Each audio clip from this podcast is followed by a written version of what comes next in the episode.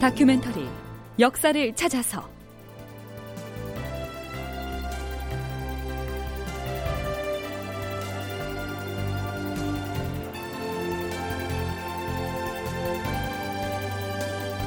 제 762편 이순신 1차 출전을 연승으로 마무리하다. 극본 이상락 연출 최홍준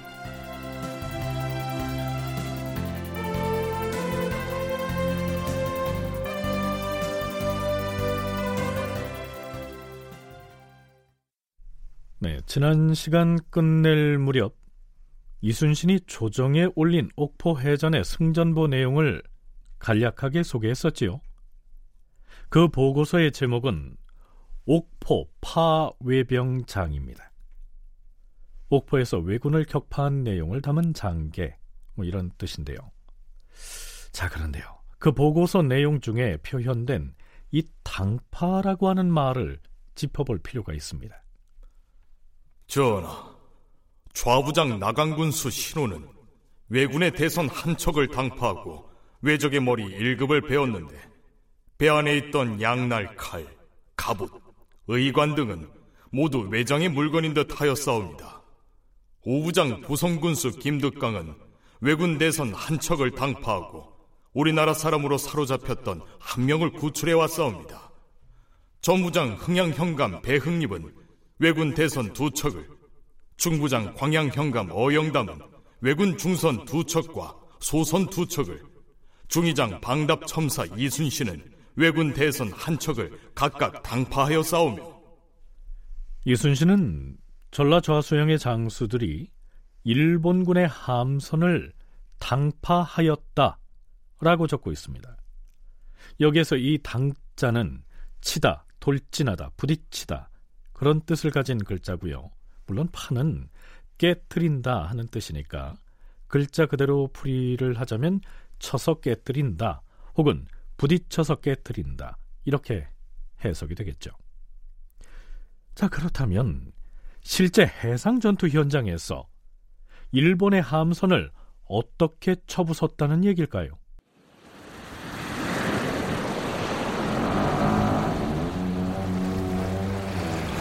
드디어 왜군 함대에 근접하였다. 우리 판옥선을 전속력으로 몰아서 외놈들의 배에 맞부딪혀 격파하라!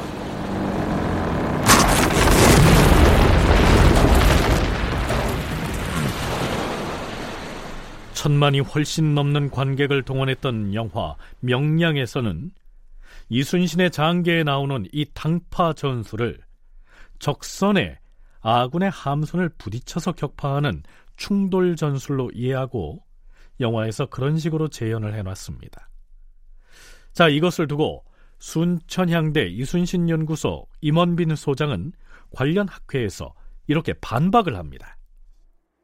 당파 전술이 곧 충돌 전술이라는 주장이 있어 왔는데 두꺼운 소나무로 건조된 조선의 거북선이나 판옥선이 삼나무로 만들어진 일본의 아다케 분해나 세키 분해에 비해 견고했다는 사실에 기초해서 잘못 유추한 결과이다.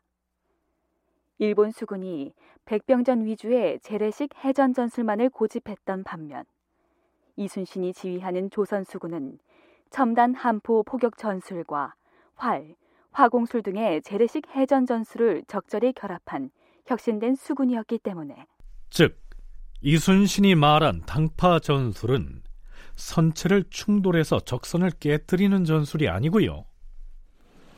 왜군의 배가 우리 총통의 사정거리 안에 근접하였다. 보선은 화포를 쏘아라!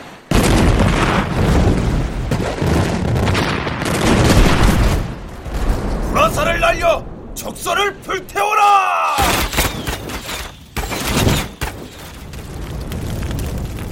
이렇게 화포를 날려서 깨부쉈다는 얘기입니다. 실제로 이순신의 보고서에도 이러한 표현이 나오지요. 그리하여 이번 해전에서 두합 26척의 외선을 모두 총통으로 쏘아 맞춰 당파하니 바다에는 불꽃과 연기가 하늘을 덮어 싸웁니다. 총통으로 쏘아 맞춰 당파하였다. 라고 했으니까요. 함선을 충돌시켜서 부순다는 의미가 아니란 얘기지요. 선문대 방기철 교수도 같은 견해를 피력합니다. 당파라는 게 한자가 부딪혀서 깨트린다 그러는데 그게 아마 그래서 나온 것 같아요. 그러니까 일본 배는 못을 써요. 그 조선의 배는 나무 못을 쓰거든요. 쇠못이 아니라. 그 쇠못을 쓰면 처음에는 잘 붙어 있는데 배는 물을 닿잖아요. 시간이 지나면 벌어져요. 근데 우리나라 배는 충격에 우리가 더 강한 건 맞아요. 그래서 아마 부딪혔을 거라고 생각하는데 그전에는 모르겠어요. 솔직히 말씀드리는데 이게 그 화약 무기가 발달된 이후의 당파는 맞춰서 깨트린다는 뜻이에요. 화포를 맞틀어서 깨트리는 게 당파다. 그러니까 적어도 임진왜란 때 그 이순신의 당파는 화약 무기를 사용한 당파다. 이렇게 이해하셔야 됩니다.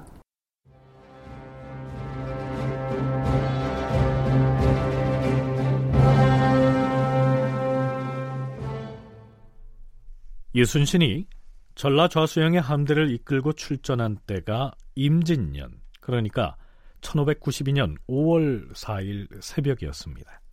그게 1차 출전이지요. 그리고 옥포 앞바다에서 경상 우수영의 군사와 연합해서 26척의 일본 함선을 무찔렀던 그 옥포 해전이 1차 출전의 제1차 해전이었습니다. 그 다음은 어떻게 했을까요? 장군, 우리에게 패하여 배를 잃은 왜군들이 여기 옥포만 주변의 산으로 도망을 쳤습니다. 우리도 배에서 상륙하여 놈들을 추격합시다. 그게 좋겠습니다. 지금 우리 군사의 사기가 충천에 있으니 일부 군사를 상륙시켜서 아니요. 그것은 무리입니다. 여기 거제도의 산세가 매우 험준하고 또한 병력을 분산시킬 경우 오히려 바다에서 위험해질 수도 있습니다. 일단 모든 함대를 안전한 곳으로 이동해서 정박을 합시다. 1차 해전을 승리로 이끈 이순신은 전함대를 영등포로 이동시킵니다. 이 영등포는 거제시 장목면 구영리에 있는 포구였죠. 그런데 장군! 지금 적의 동태를 살피기 위해 척후병으로 내보낸 수군으로부터 긴급 연락이 왔습니다. 긴급한 연락이라니 무슨 내용이요? 여기서 그리 멀지 않은 바다에 왜군의 함선 다섯 척이 지나가고 있다고 합니다. 그래요? 그럼 출동합시다. 장수들은 각자 함선으로 돌아가서 비상 출전을 명하시오.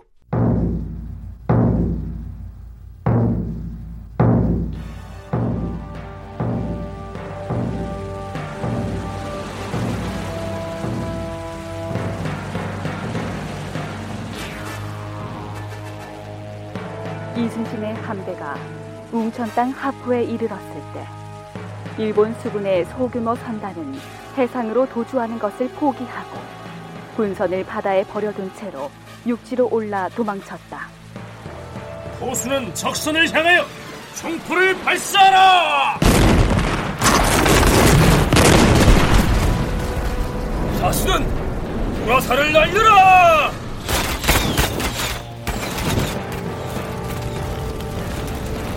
이순신 함대는 이 전투에서 일본 수군의 대선 4척과 도선 한 척 등 다섯 척의 군선을 격파하여 멸하였다.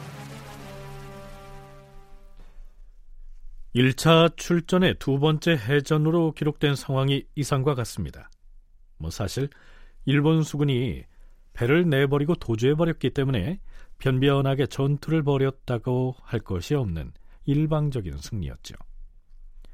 참고로 노산 이은상은 2차 해전이 일어났던 이 합포를 마산의 합포로 비정했습니다.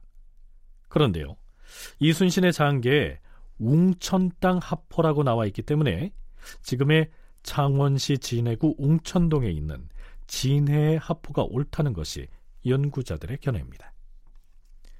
이순신 함대는 창원 땅의 남포로 이동해서 정박을 합니다. 이튿날인 5월 8일 아침 장군, 저쪽 진해 쪽에 왜군의 군선들이 정박해 있다는 첩보가 들어왔습니다. 자, 출동합시다. 이순신 함대는 즉각 출동해서 주변을 수색하면서 고성 땅의 적진포에 이릅니다.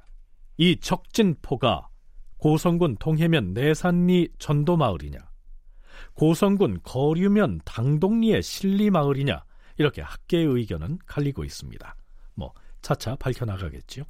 조선 수군이 갑자기 적진포에 등장하여 공격하자 일본 수군은 깜짝 놀라서 군선을 포기하고는 육지에 올라가서 조총으로 반격하였다. 이순신 함대는 왜군의 빈 배를 공격하여 대선 아홉 척과 중선 두 척을 쳐부쉈다. 그러니까 1차인 옥포 해전이 그나마 한바탕 열전을 치렀을 뿐 두 번째, 세 번째 해전은 매우 싱겁게 승리를 거둔 싸움이었던 겁니다. 이순신은 5월 8일 전라도 병마사 최철견으로부터 선조의 몽진 소식을 처음 들은 것으로 기록에 나타나고 있습니다. 이순신은 선조에게 올린 장계에서 이렇게 적고 있습니다.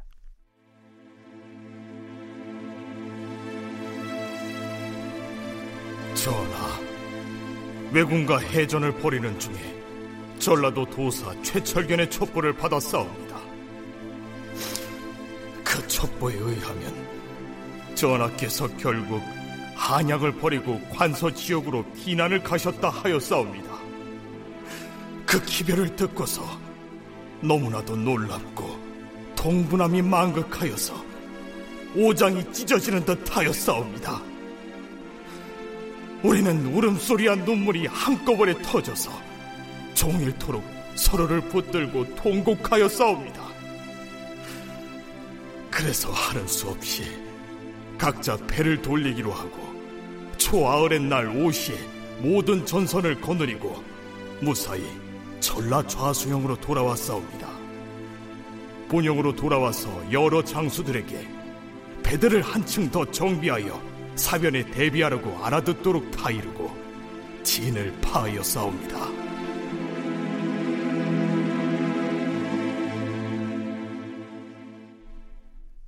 이렇게 해서 이순신의 제1차 출전은 마무리됩니다.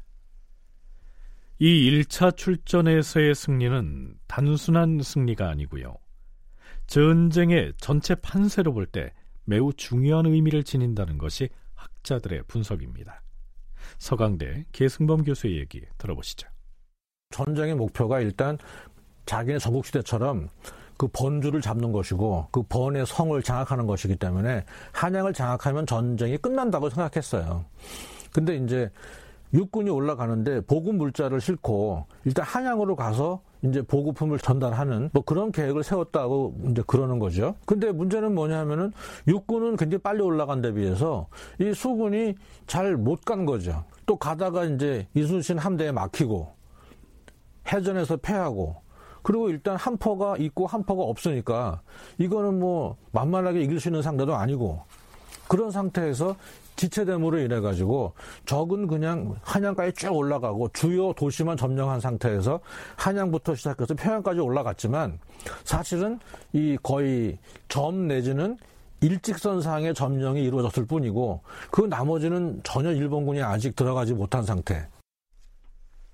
소서 행장이나 가등 청정은 자신들이 일본의 전국 시대에 여러 세력과 싸웠을 때처럼 일단 어떤 세력의 근거지를 접수하면 전쟁이 끝날 줄 알았는데 한양의 도성을 점령했는데도 이렇게 항전이 계속되자 난감한 상태에 빠졌다는 얘기입니다.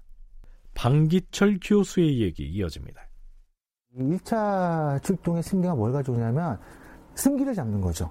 그러니까 지금 육전에서 우리가 부산성 전투, 동래성 전투에서 지면서 승기를 잃으니까 확 지잖아요. 그러니까 이 초반에 그 승기를 잡은 게 일단 가장 중요했다. 첫 번째 이걸 이제 말씀드릴 수 있고 또 하나는 이제 소위 말하는 수륙병진 바다랑 육지에서 같이 나가 올라가려고 했는데 이제 수륙병진이 깨졌죠. 수륙병진이 깨지다 보니까 호남 지역으로 진출을 못해요. 자, 호남 지역으로 진출을 못한 게 뭐 어떤 걸 가져오냐면 호남이 우리나라의 곡창지대고요. 이걸 확보함으로써 군량을 자체 조달하려고 했던 건데 이제 군량 조달도 힘들어진 거고 그래서 일본군의 그 초기 그 작전이 여러 가지 그 애로를 가져왔던 거는 분명한 사실이다. 아, 이렇게 평가할 수 있을 것 같아요.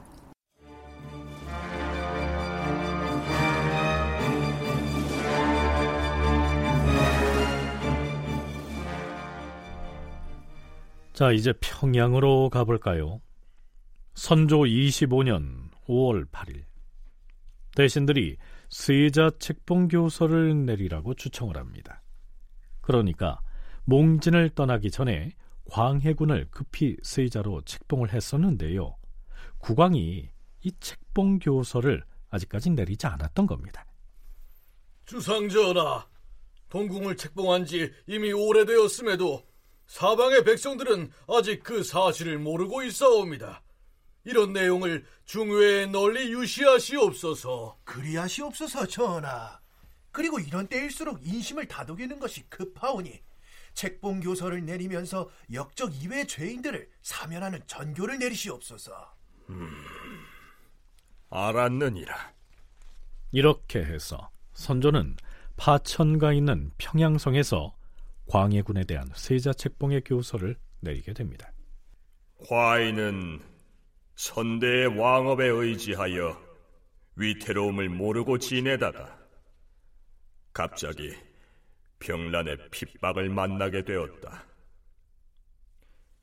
선량하고 덕이 있는 왕자를 가려서 세자를 세웠으니 이제 온 나라 신민들이 의지할 만한 기대를 갖게 되었도다.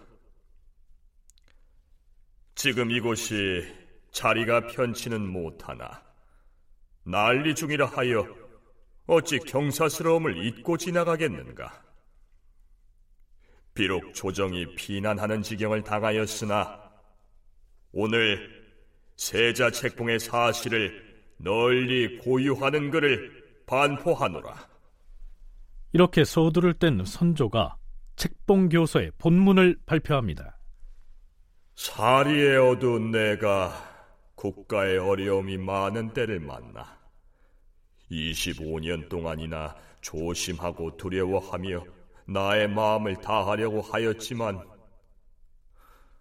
오늘날 억만의 백성들이 뿔뿔이 흩어지게 되었으니 밀려오는 백성들의 원망을 어떻게 감당하겠는가? 다행히도 국본인 세자를 세우는 경사를 얻게 된 것은 실로 선조들의 음덕에 힘입은 덕분이라 할 것이다. 비록 이 경사스런 일을 맞이하여 백성을 위로하는 방법이 달리 없어서 부끄럽기는 하나 세자를 세우는 일은 더욱 일찍 했어야 당연하다고 생각하였다.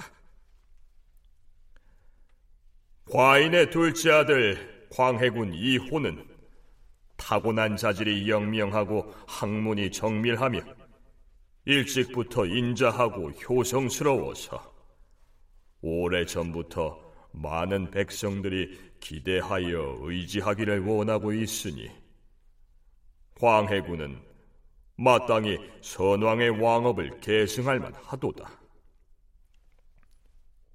이에 광해군을 세자로 책봉하여 군국을 무마하고 감독하도록 할 것이니 비록 갑작스럽게 거행하는 일이지만 계획은 실로 예전에 정한 것이다. 문무백관은 내가 우연히 하였다고 여기지 말라.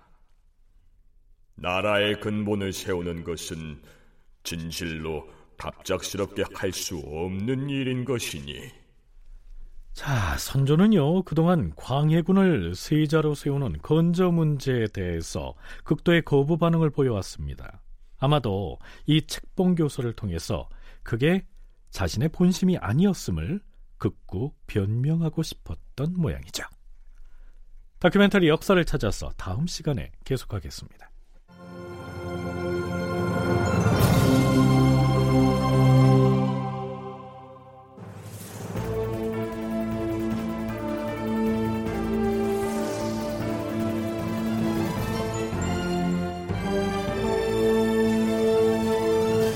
다큐멘터리 역사를 찾아서 제 762편 이순신 1차 출전을 연승으로 마무리하다 이상락극본 최홍준 연출로 보내드렸습니다.